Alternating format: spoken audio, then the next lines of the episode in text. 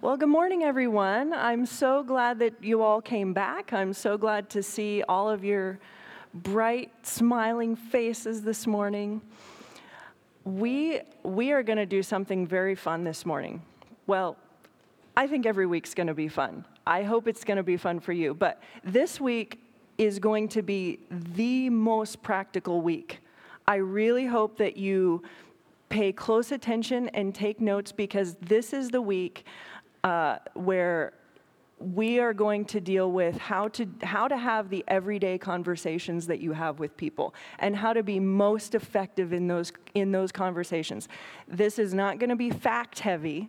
So you're not going to have to remember a bunch of facts, but this is how in all of your conversations with non-believers how to take the stress out, I was talking to I was talking to Ed last week beforehand, and and he said, "Oh, so you could call this a stress reduction class."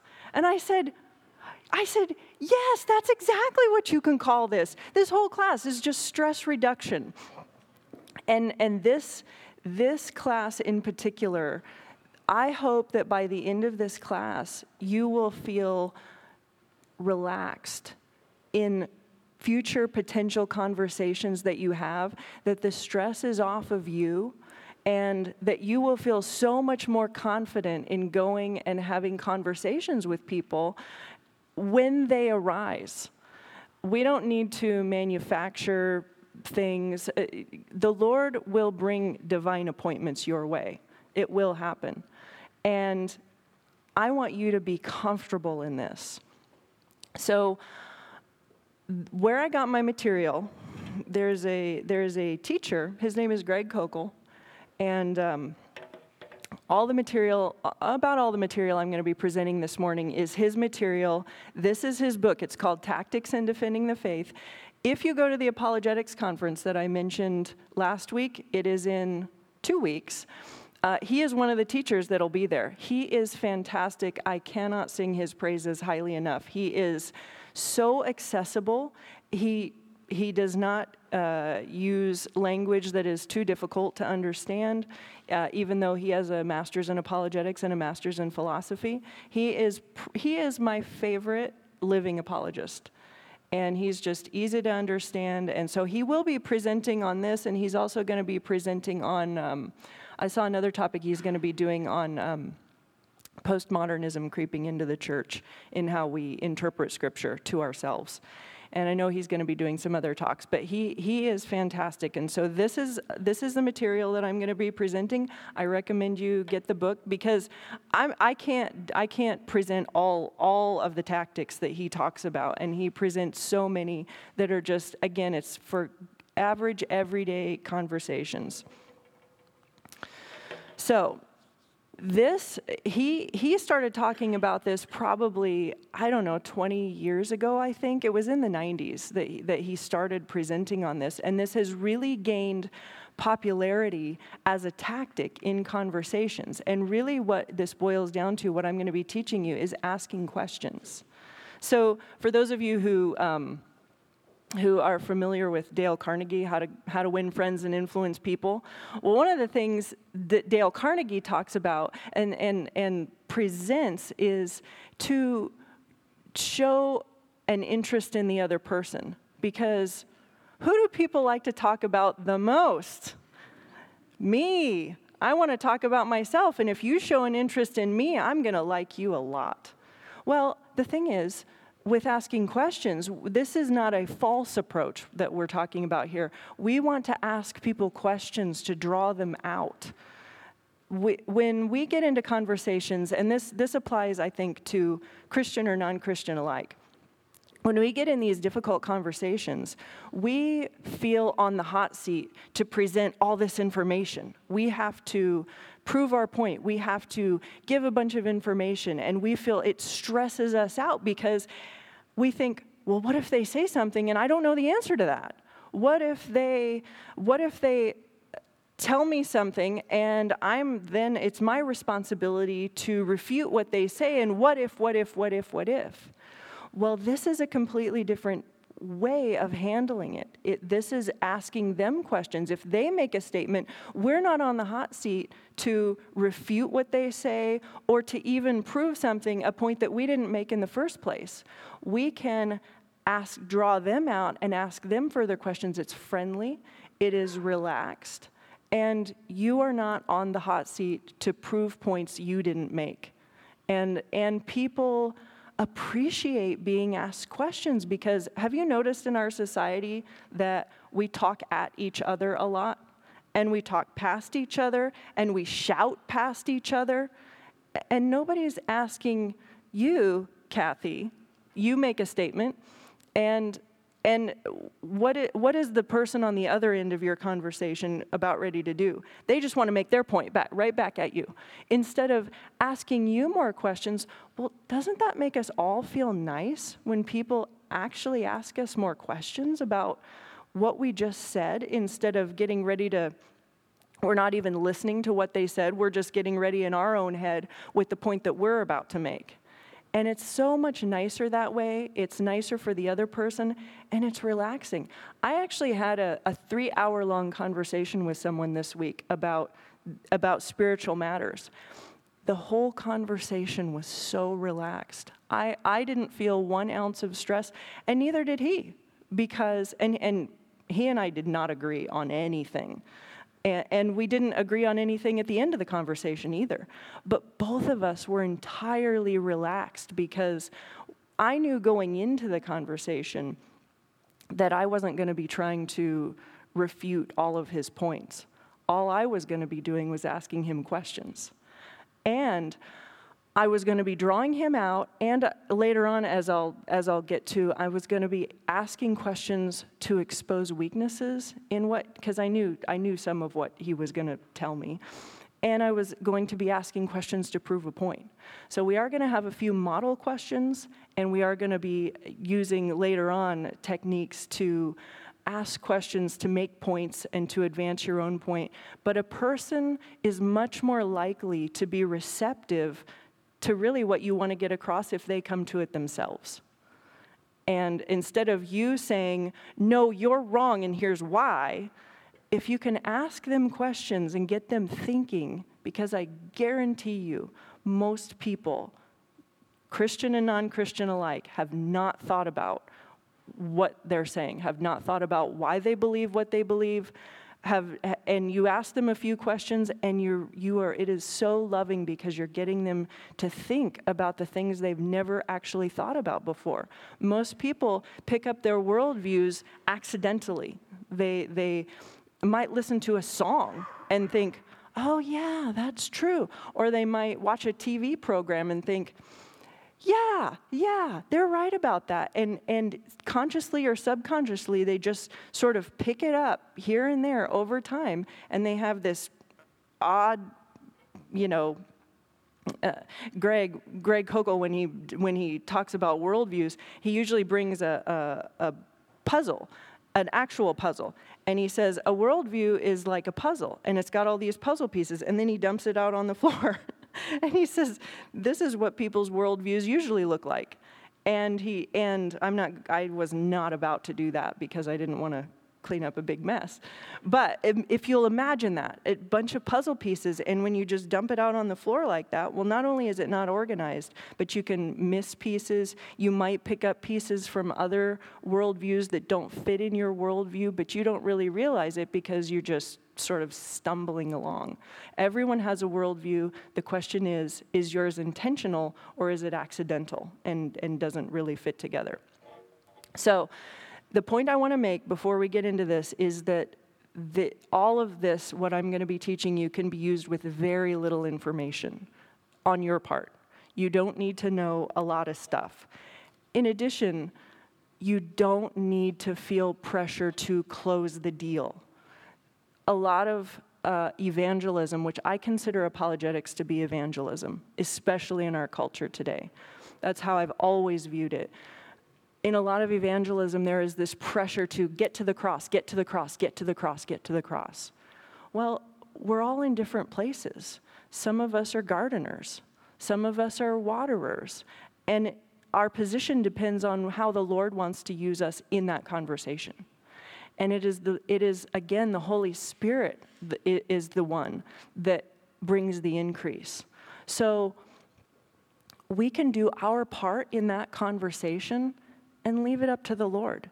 We don't have to we don't have to jam the cross into a conversation where the person is clearly not ready and not interested. We can we can take the conversation as far as it goes and leave it and wait for the next conversation to happen and the next conversation because it is the Lord that will do it. So, the first question that we're going to get into is, uh, is Greg refers to them as Columbo questions. Now, some of you have watched these, the former TV series Columbo. It's just called Columbo, right? Yeah. I, I, will, I will admit I've never seen it before. I've never seen it. I, I, mean, I've seen the guy, right? Um, and and Greg, if you if you come to the apologetics conference, I mean, he brings the trench coat, he brings a cigar, he does the whole thing. And and the thing about Columbo, for the for all of us who haven't seen it, is he was a detective, and he'd sort of act like a bumbling kind of. He didn't really know. He'd he'd. Uh, cause everybody around him to relax because he didn't seem aggressive, he didn't seem in your face. And then he'd say, You know, so there's something about this that doesn't make sense to me in this crime scene. And I, and I just don't know. I, will you help me out a little bit? And then he'd ask a question. And they weren't expecting anything. And then he'd ask a question. And then he'd ask a question. And then he'd ask a question. And another question until, until he had gotten everything he wanted out of the person. So these are, so Greg refers to these as Columbo questions. You'll, you'll uh, run across these. So what is the first Columbo question? The first one is, what do you mean by that? Now, this is a model question. This is not, you don't have to use this question. Um, let's say, for example, I, I, uh, am, I run across a, a Muslim woman, or, or who I assume to be a Muslim woman. She has a hijab on. And I might say to her in conversation, again, I, I, don't, I don't manufacture things. I don't go up and make things awkward and, and insist on talking to people. But if I'm in conversation, I might say, is your, is your, is your hijab a cultural statement or it, does it have religious significance? Now, I'm not saying what do you mean by that, but I am saying what do you mean by that? I'm saying, why are you, tell me, tell me more about that. Are you wearing this because, because your culture, you want to honor your culture, or are you wearing it out of your religious convictions? And that gets that gets that conversation flowing. So when when we say what do you mean by that? it doesn't have to be that question. What do you mean by that? What we're really getting at is what do you believe? That's really the point of this question. What is it that you believe? When they make when they're making statements they're the ones that are making statements and you're asking these these questions back to them. What do you mean by that this can be used, this can be used in so many ways. And the next question, too, um, that I'm going to get at, that when, when they are making statements to you, again, you don't need to feel the pressure to, to answer the statements that they're making, or the accusations, or the charges, etc. When they say, when they say, um, I can't believe in God because there's not enough evidence you can say, well, what do you, what do you mean by evidence? What would suffice for evidence for you? And by the way, this is a great question, really great question to ask anyone who says this because usually the evidence game is a moving goalpost. You can, they'll say, I don't have enough evidence. And then you can present this evidence and they can dismiss that. And then you can present this evidence and they can dismiss that. And so find out in advance what do you consider evidence? I, I think it was, um, I want to say it was Richard Dawkins, but I could be wrong on this. One of the new atheists that he was asked, "What would you consider? What would you consider evidence?" And he said, "If God, if God showed up and wrote in the sky, and then he and then he said this long, complex, you know, it was just something absurd that you think, all right, if, you're going to play that game with me. But most people are not. most people are not like that, that they're going to just be difficult with you. But find out that is, it's a great question to ask them what do you consider to be evidence? What do you mean by that? Um, the, they, um, you're going to run into people who say the Bible is full of contradictions. In fact, here's some, here's some right here. The Bible's full of contradictions. Well, can you tell me a little bit more? What do you mean by contradictions? And do you have any examples of, you know, help me out here? We're not saying that there are no contradictions, but remember, they're the ones that make the statement. So it is not your job to then come in and say, oh, no, no, no, no. The Bible doesn't have contradictions, and let me prove it to you. They're the ones that made the statement. Say, what, well, what do you mean by contradictions? And I, and I will tell you, just full disclosure, this is a difficult thing to do, to, to remember to ask the questions instead of just plunging right in with information, especially when you have information. This conversation I was telling you guys about that I had earlier this week, before we had the conversation, we had been f- messaging via Facebook, and uh, he was sending me these YouTube videos to watch. And I don't have time to watch all these YouTube videos, but I, I, tried watching one of them, and I'm taking notes as I'm writing them, or as I'm watching this YouTube video on all the things that are wrong with it and the historical accuracies. And then I write him this long Facebook message in reply, well, it's historically inaccurate, and here's why, and here's what really happened, and blah, blah, blah. And after I sent it, it was, it was about 15 minutes after I sent it, I thought, I'm going to be teaching on tactics next week on asking questions, and I just, hmm. so it's an easy trap to fall into the, the trap of, of feeling the stress to answer all the questions, especially when you have answers. But it's so much better to draw them out.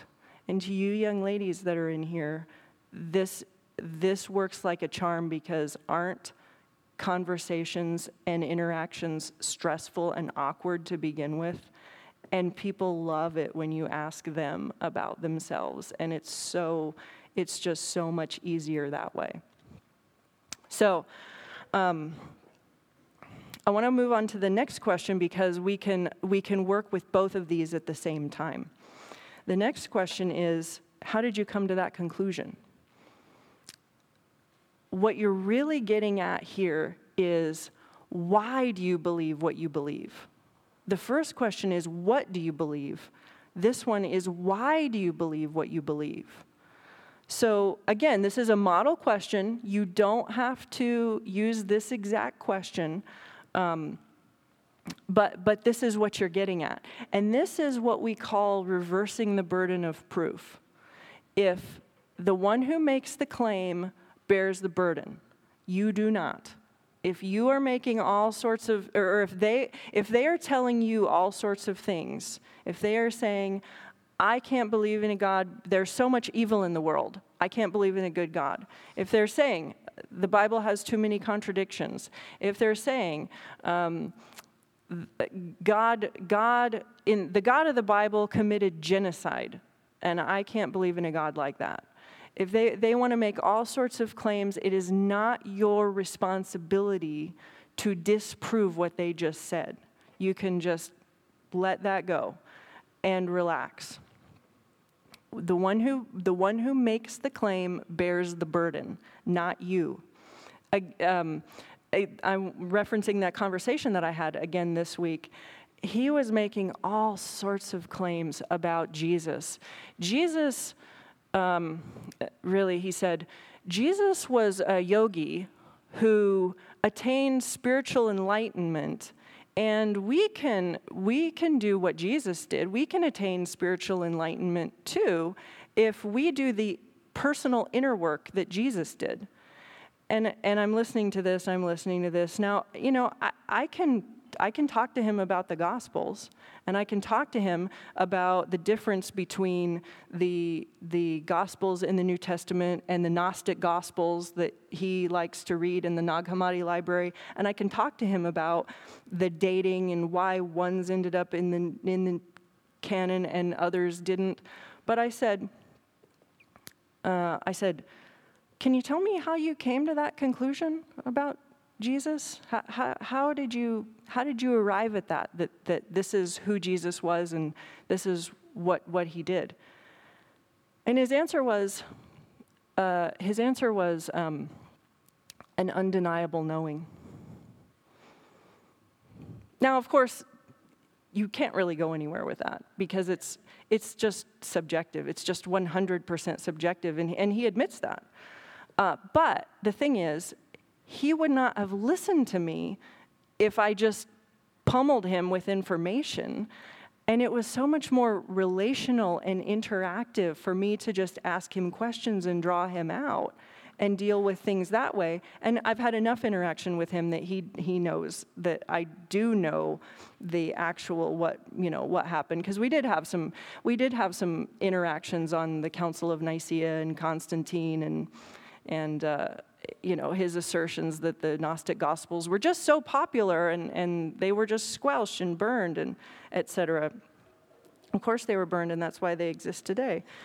Um, but but it was just so much more relaxed to be able to ask him these questions. How did you come to that conclusion? I must have asked him that question 50 times in the conversation. Just, I mean, it was a three-hour conversation, so there was a lot of a lot of most of the time. Most of that conversation was him talking, and then me asking further questions, and him talking, and me asking further questions. And I was relaxed, and he was relaxed. So this can be used. This can be used in so many different ways. Here are some objections that you'll see that if you haven't run into these, some of these yet, and this is just, I mean, a smattering. You're going to, if you haven't run into objection, these objections, you will. And, um, and you will run into more in fact these are just some of the some of the very popular ones so let's let's talk a minute about the first one which is I mean, in today's day and age of, of postmodernism, and, and, I'll get into that in a few weeks, what postmodernism is, but in postmodernism, we, we, it's, it, the idea of the gospel being exclusive is highly offensive to people. And people want to say, you know, all religions are basically the same. Oh, are they? Can you, can you tell me how you came to that conclusion and can you, can you give me some reasons as to why that's the case? Now, of course, they're not going to be able to because it's simply not not the case. I mean, there can either be one God or many gods, but there can't be one God and many gods at the same time and in the same way that violates the law of non contradiction. So, what I'm going to ask you to do right now because this is important that we get at least a few minutes of practice in this. I am going to ask you guys to break up into groups, can be large groups, small groups, but practice these for just a couple minutes. Just a couple minutes. I know this is uncomfortable, but it is really good to get this initial practice right now but I'm only giving you a couple minutes because then we have to come back and get moving again. So break up into, into small groups, use these as, uh, as objections or objections that you know of, and just practice this. What do you mean by that? How did you come to this conclusion?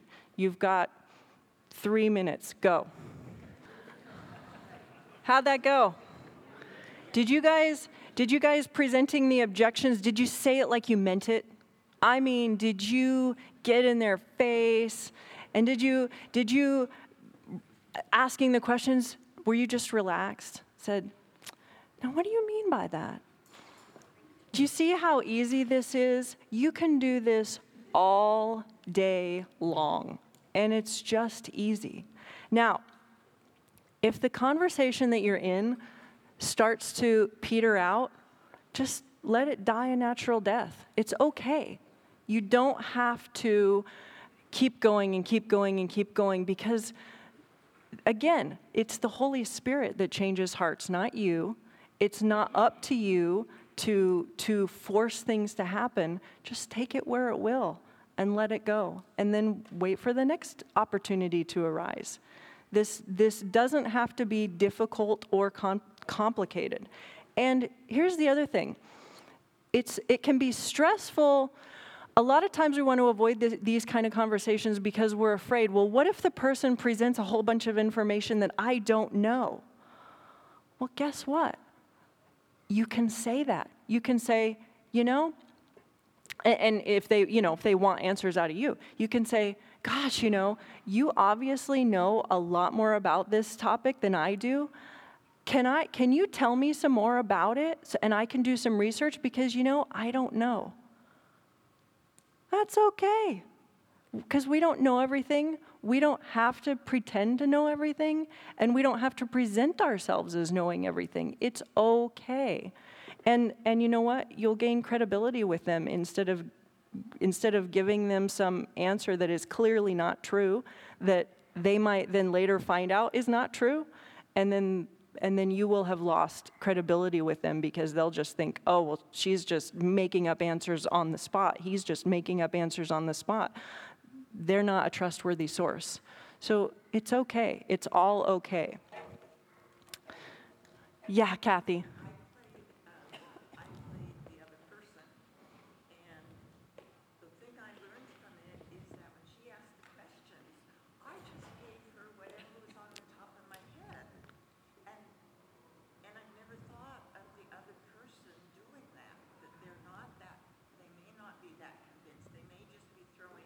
Mm-hmm. Right. I was just throwing out my puzzle pieces. Mm-hmm. And it made me realize, just saying that, it made me realize that I wasn't on that solid ground. And so maybe the other person isn't either. That's a great point, Kathy. That's that. It's a great point for everybody to keep in mind. What what uh, Kathy said is that it, it with her interaction, it really brought home and it brought it to light the, the shaky ground that she felt herself on. And it made her realize the other person's probably on equally shaky ground when, when they're making assertions to you. Absolutely true. Absolutely true. No. Right, and that's the that's the that's the beauty of asking questions is that they don't look at you as the bad guy for exposing their ignorance. They, you, because you don't have to say a thing.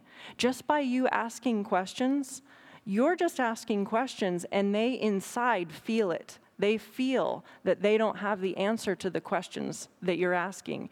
And then after the conversation, they can go and they can think about, oh gosh, I, I didn't have any good answers for these questions that were asked. Maybe I ought to do more thinking. Maybe I ought to do more research. Yes, that would be good for everyone, for everyone. So, there, so for this, I want to move on to the third question. That that it's the third question is not actually a model question, but this one if you if you again get in the habit of asking questions and if you start listening carefully to the things that they're saying um, this one is going to be so invaluable this the, what you're going to be getting at. So question number three is not a model question. It is simply asking questions to expose a weakness or to make a point or to get clarification. I know I didn't add the, the other ones on there, but you can ask questions to make points. You don't have to, you, I don't encourage you to appear like you're asking questions to make points because then, then they will immediately become suspicious of you and, and not appreciate what you're doing because they'll think that you're just trying to make a fool of them, which you're not. This is not about making anyone appear foolish or feel foolish or, or feel uncomfortable. But you can, you can um, use questions to make points. You can definitely use questions to get clarifications because all the time people make ambiguous statements. And if you make assumptions of what they actually mean, you may be heading down a wrong direction and they didn't actually mean what they they didn't by saying what they said you're assuming one thing and they meant something else so it's always great to ask clarification questions so this, I mean, the, the, the sky's the limit when it comes to this. And here, here's a few examples. So Um, again, in, uh, in this most recent conversation that I had this past week, he claimed, ag- a- and again, I'm telling you, he just talked and talked and talked and talked and talked. So I just took note of what he was saying. I just listened carefully. I wasn't getting ready to make my point. I was listening to him, and I was going to ask him questions. So I, t- I took note of all of this. At one point in the conversation, he claimed that all good and bad is an illusion. Good and bad, or good and evil, is an illusion. So I noted that. I'm just, I'm just listening to what he says. Then, later in the conversation, he says that he has a strong sense of justice and fairness. Now, uh, that I can see immediately, and I can tell that you guys could too, there's a problem here. Because if there's no such thing as good and bad, what is there to feel just, Uh, just or unjust about? There is no justice and there is no fairness because th- th- there's just so i was able to ask him questions and questions and questions and this one took a while because he I was trying to get out of him what did he mean by justice? What did he mean by fairness? To and and I had to ask him so many times. He he didn't he would tell me it was a vague question and I needed to be more specific. So it was it was a challenge to to even understand what he meant by justice if he acknowledges this and this and they don't they don't match. I had another conversation with someone, I, and I love these conversations, you guys. These, I, I live for these conversations. They're so fun. So I was having a conversation with another guy a, a while back, and he said to me, the, the conversation started with him telling me that he believed that the devil was an invention by religious people to, to trap people and to, and to let people who do things wrong off the hook. Basically, I know, I know. I saw that look. Yes. Um, to the devil doesn't actually exist. The devil is just an invention by religious people to, and, and I could tell that he had this Roman Catholic background and that he, he had this idea that if you just, um, if you go into the priest and you confess your sins, well, that's it. You, you can do whatever you want and you can confess your sins to the priest and you're off the hook.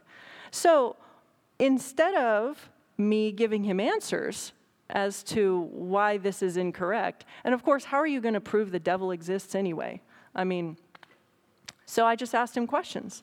I said, Well, tell me, how, how did you come to this conclusion that, that religious people invented the devil? And he was able to explain some things to me. And then, and then later on, as the conversation progressed, you, it was apparent he had this really strong sense of justice which is why it bothered him that religious people would invent the devil so that people could get off the hook of, of they could do whatever they want and not have to pay for their crimes. So I was able to ask him further questions about his sense of justice and if there's no God, how is there any sort of justice whatsoever? And how do you feel about Hitler apparently getting off the hook if he just dies and there's no ultimate justice, then I was able to just ask him questions and ask him questions. And, and at one point, he says, uh, him being an atheist, he's also a materialist. And all that means is he doesn't believe that there's anything non material in the world. There's no spirits, there's no invisible heaven, there's certainly no invisible God. And when he said this, I said, Well, do you have thoughts? And, and he just gave me a quizzical look well, yeah, I have thoughts. I said, Where are they? I said, If there's nothing material, where are your thoughts? Are you, can I crack your head open and see them there? And, and he didn't know where to go with that because he had never thought about that before. But I wasn't telling him materialism is false and here's why, even though I could have. I could have. But it's so much better to just ask questions. I had another conversation with a guy who, um, sadly, he is a new non believer. He, he not through, there wasn't like one straw that broke the camel's back, but just over time, uh, raised in the church, and he um, never he never had any experience of God. He said that he prayed all his life, and he said he just came to the conclusion eventually, about a year and a half ago, that well, there just must not be a God, and so. Um, he reached out to me knowing that I love apologetics and he wanted to have some dialogue with me and he wanted to hear why why I why I find the Christian faith to be true and what is it that I find to be true. Well, morality and the problem of evil is a big big thing in our culture today. It, we we all have this problem with so much evil in the world. There's so much evil in the world. That is why I can't believe in a good God. How can there be a good God with so much evil in the world? Now, he didn't happen to be saying this, but he lives in the world and he knows he knows all these things. He knows what's going on. And so I wanted to ask him about morality and how do you how on, a, on an atheistic, materialistic worldview, how do you square with morality? And how do you square with that sense of justice that we all have? We see things that are going on in the world that we all know about, and it galls us, and we are upset about it. Where did that come from? We all know we all may not be upset about equally the same things in the same way, but we all know, and we all know this thing is right, this thing is wrong.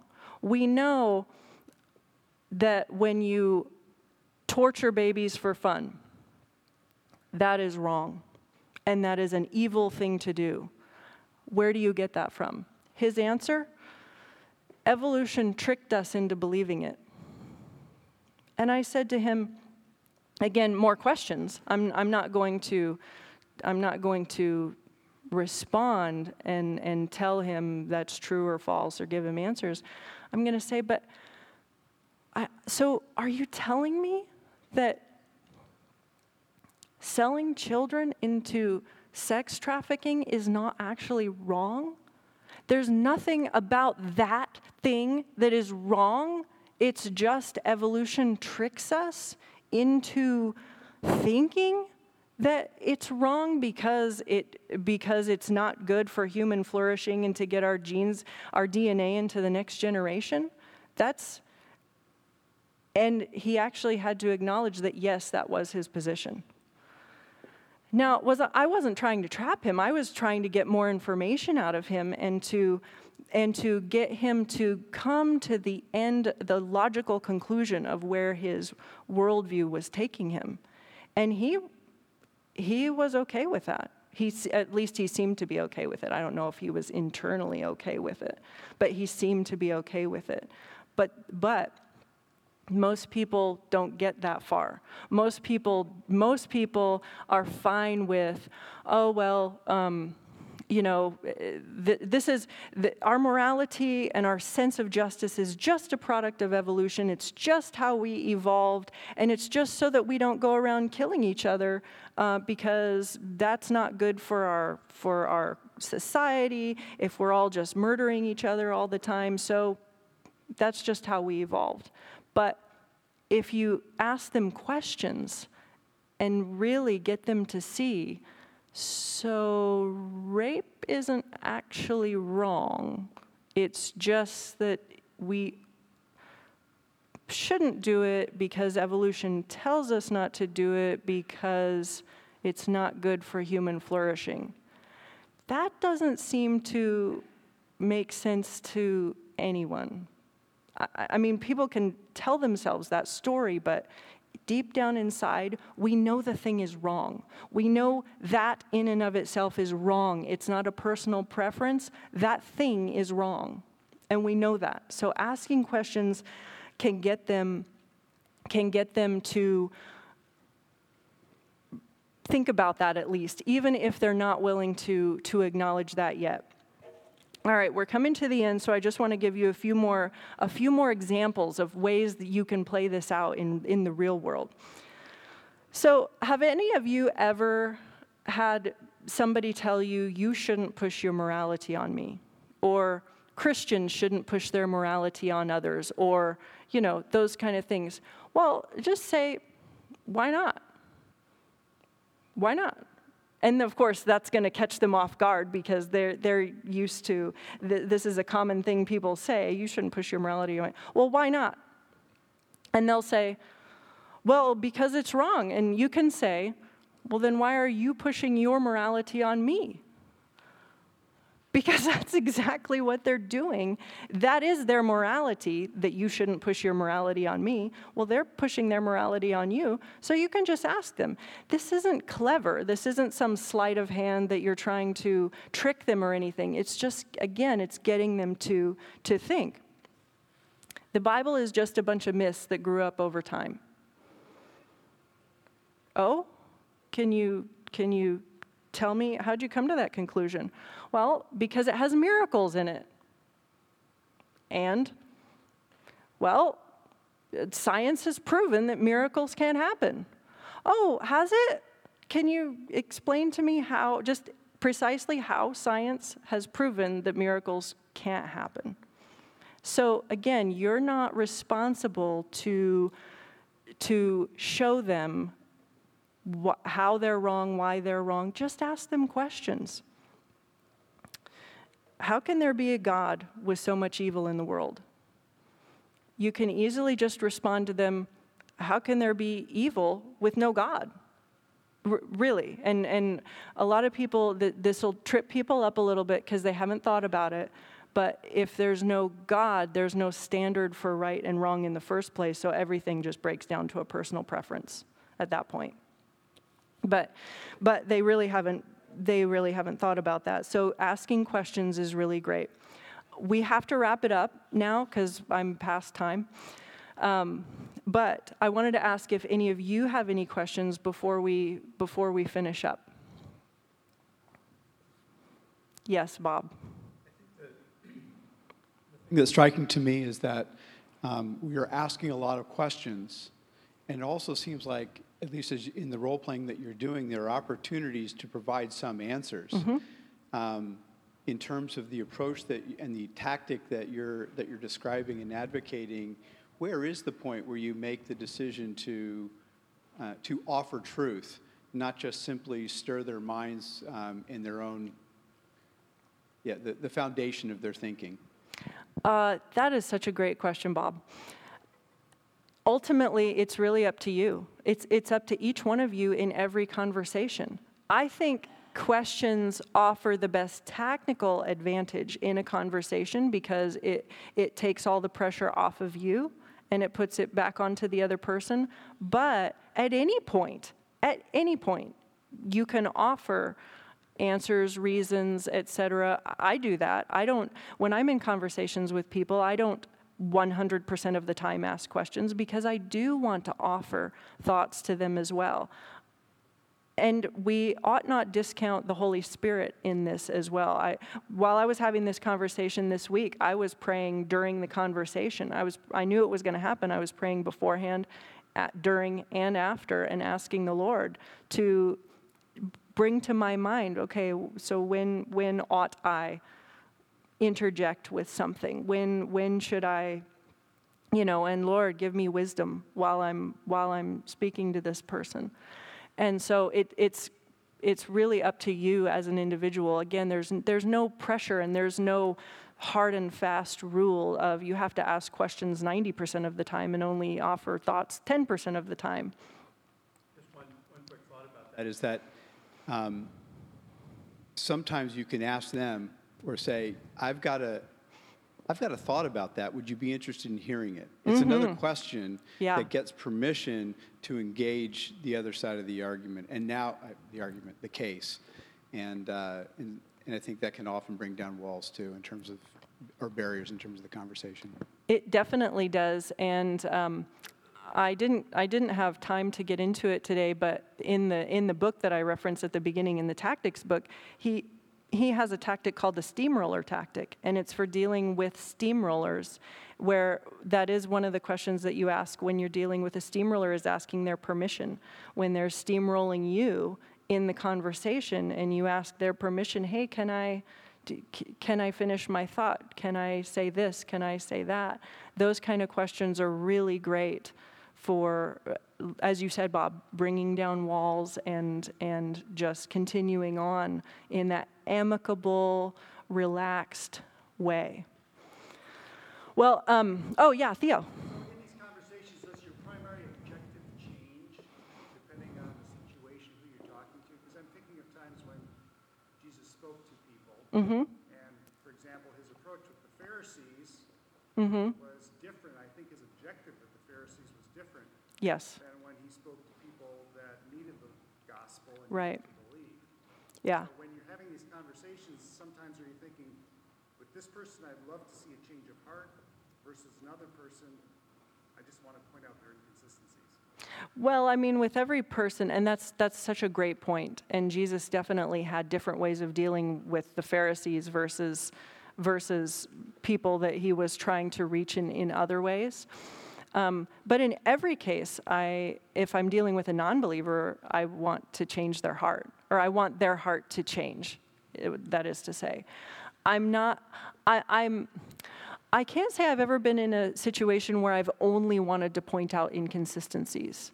Ultim- the ultimate thing that I care about in the person is them knowing Christ. And so I want everybody's heart to change whether whether I'm wanting to point out inconsistencies or not. Pointing out inconsistency or helping them to see inconsistencies to me is a very loving thing. And so I'm I'm never in this, oh wow, I man, I want them to see their inconsistencies in this even though you do, but it's because you love them. And so ultimately I think I think my goal is always the same for their for their heart to be changed and for them to know Christ regardless of how you're going about doing it but that is so that is a great question Brett I just want to sneak in one other couple thoughts.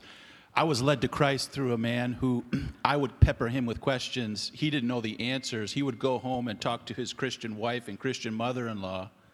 And the next day at work, he would come back and say, Well, this is what they told me. Mm-hmm. So, like the whole questioning, not knowing the answer in the moment, the Holy Spirit, to your point, still uses that because a month later I was asking Jesus to save me, um, even though he didn't have all the answers handy. And the second one is ascension being a safe place to practice.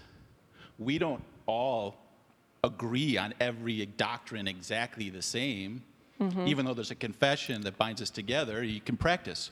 Well, why?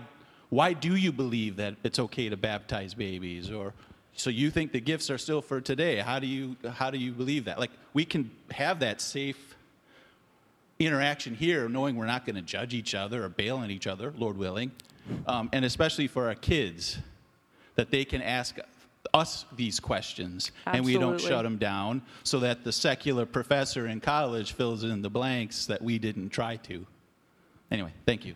Absolutely right. Absolutely right. And keep in mind, uh, I taught this specifically at the beginning because I'm going to be inculcating this in all future lessons.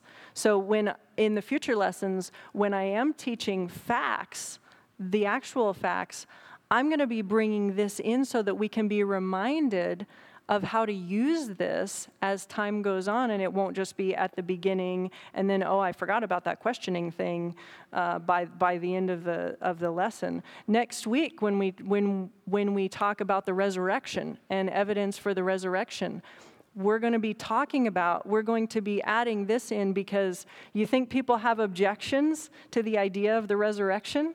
You think people object to the idea that Jesus actually raised from the dead? Yes, there are objections, and you can respond with questions. So we'll be talking about evidence for the resurrection and adding this component, this questioning component in it as well.